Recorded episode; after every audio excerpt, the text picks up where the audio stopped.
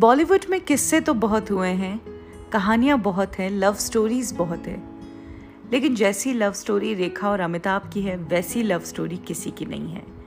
इन दोनों के बारे में बहुत कुछ कहा गया है, बहुत कुछ देखा सुना गया है। और उन्हीं किस्सों में से एक किस्सा मैं आज आपको सुनाने वाली हूँ, तब का। जब एक पार्टी में रेखा की एंट्री ने पूरे बॉलीवुड को चौंका दिया था। ये बात है 22 जनवरी 1980 की। आर के स्टूडियो आलिशान तरीके से सजाया गया, क्योंकि वहाँ पर शादी का फ़ंक्शन था।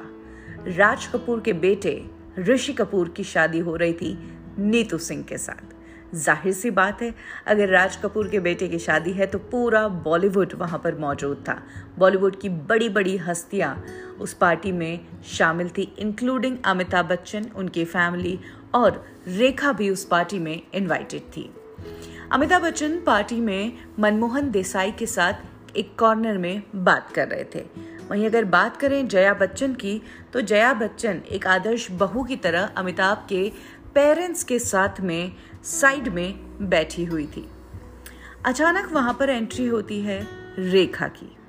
ऐसे तो वहाँ पर बहुत सारे सेलिब्रिटीज थे, लेकिन उस दिन रेखा के अंदर कुछ ऐसा था कि सबकी निगाहें रेखा पर ही अटक गई। और वो भी निगाहें सवालों से भरी हुई कि आखिर रेखा ने ऐसा क्यों किया। एक्चुअली उस दिन रेखा जब पार्टी में आई तो बहुत ही खूबसूरत साड़ी पहनकर आई वाइट कलर की। रेड कलर की बिंदी पहनी थी और बिंदी से थोड़ा सा ऊपर नज़र जाए तो रेखा ने उस दिन मांग में सिंदूर लगाया था और उसी सिंदूर पर सबकी निगाहें अटक गई कि आखिर रेखा जो कि अनमैरिड है, उन्होंने सिंदूर किसके नाम का लगाया है? वैसे आपको बता दूँ कि ये वो टाइम था जब अमिताभ और रेखा के अफेयर की खबरें काफ़ी सुर्खियाँ बटोर रही थी।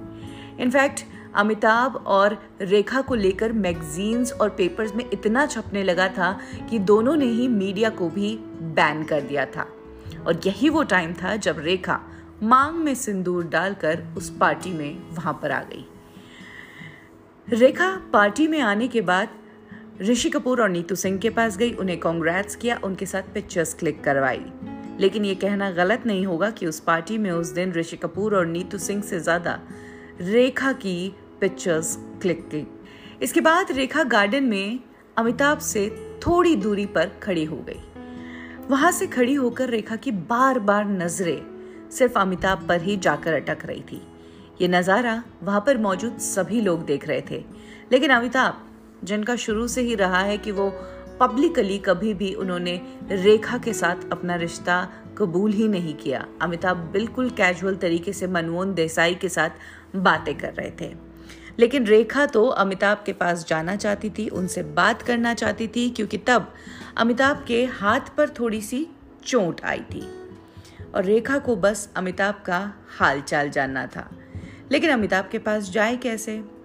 ऐसे में रेखा ने अमिताभ और अपनी एक कॉमन फ्रेंड को ढूंढा, स्नेहलता, जो कि उस पार्टी में मौजूद थी। स्नेहलता के साथ रेखा, अमिताभ और मनमोहन देसाई के वहाँ पर गई और वहाँ पर कुछ देर तक रेखा ने बातें की। एक मैगजीन में ये भी कोट किया गया जिस वक्त रेखा अमिताभ के साथ वहाँ पर उस पार्टी में खड़ी थी, तब जया के बैठे बैठे ही आँखों से आँसू निकल गए और चुपके से उस दिन जया ने अपने उन आंसुओं को पहुँच लिया। इस पार्टी में जो कुछ ये किस्सा हुआ था, अगले दिन सभी न्यूज़पेपर्स और मैगजीन्स में यही छपा था कि रेखा ने किसके नाम का सिंदूर पहना। सब लोग यही जानना चाहते थे।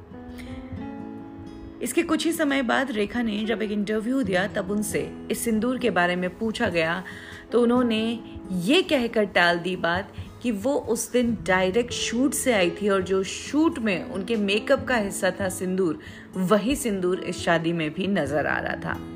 लेकिन लोगों को ये जवाब रेखा का पचा नहीं। हालाँकि सवाल उठते रहे रेखा के सिंदूर पर, लेकिन रेखा ने कभी भी इस पर कुछ क्लियर जवाब नहीं दिया। इसके बाद ईयर 1982 में रेखा को उमराव जान फ़िल्म के लिए नेशनल अवार्ड दिया जा रहा था। वहाँ पर प्रेसिडेंट के हाथ से रेखा को अवार्ड रिसीव करना था। रेखा वहाँ पर गई और टू द सरप्राइज़ प्रेसिडेंट जो कि उस टाइम नीलम संजीवा रेड्डी थी, उन्होंने रेखा से पूछ लिया कि आखिर आप सिंदूर क्यों भर रहे हैं मांग में? तब रेखा ने ऑडियंस के सामने, क्योंकि एक बहुत ही सहज जगह थी रेखा को सोच समझ के बोलना था। तो रेखा ने जवाब दिया कि मैं जिस सिटी से आती हूँ, वहाँ पर सिंदूर लगाना एक फ़ैशन है। तो कुछ इस तरह से रेखा ने अपनी कहानी को एक फ़ैशन स्टेटमेंट बताकर ख़त्म किया। और यहाँ पर ख़त्म होता है मेरा आज का किस्सा। फिर मिलूँगी एक और इंटरेस्टिंग किस्से के साथ। Please stay connected